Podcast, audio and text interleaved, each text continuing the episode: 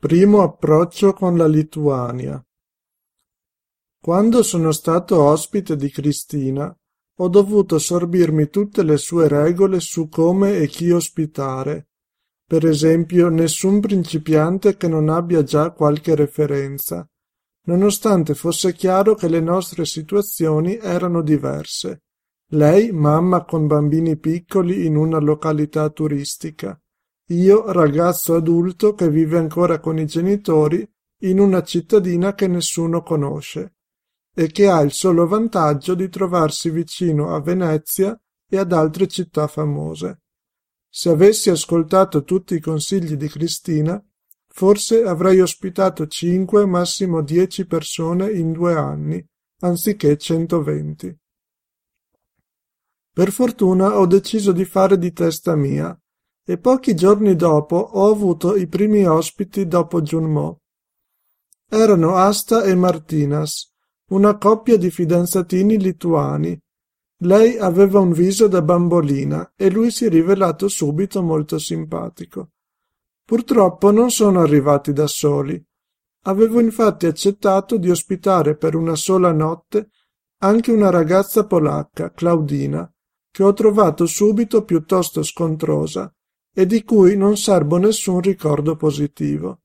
Al massimo mi ricordo il bastoncino che mi ha regalato, dopo aver visto che i lituani avevano portato dei regali, presentandolo come uno spazzolino da denti usato in Marocco, e le sue proteste per il fatto che nei ristoranti italiani si paga il coperto, una tassa per sedersi a mangiare, che sarà pure iniqua, ma va pagata e che le pizzerie non offrono la porzione normale e quella ridotta. Ma torniamo ad Asta e Martinas. In segno di ringraziamento per l'ospitalità, mi avevano portato un bel piattino con magnete, raffigurante la Lituania e il famoso castello di Tracai.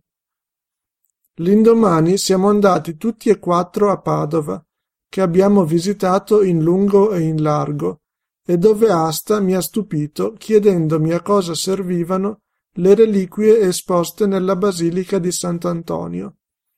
Oggi, dopo oltre due anni, una domanda del genere non mi stupirebbe più.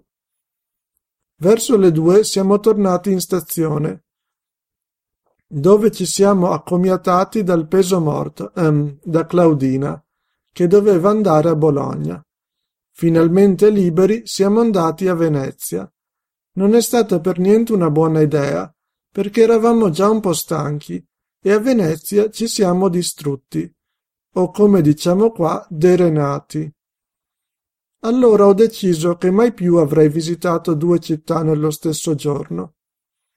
Per fortuna, al nostro ritorno, ci siamo rifocillati con una cenetta gentilmente offerta dalla casa, che Asta e Martinas hanno gradito molto. L'indomani sono partiti contenti, invitandomi ad andare a trovarli, cosa che avrei fatto di lì a qualche mese. Raccontando questo episodio mi è venuto in mente che i primi tempi andavo quasi sempre in giro con i miei ospiti e spesso pagavo per loro.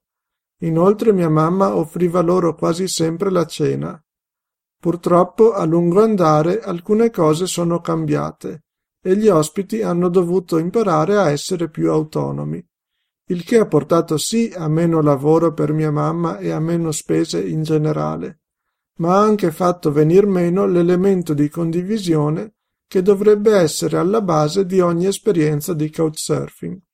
Dovrebbe.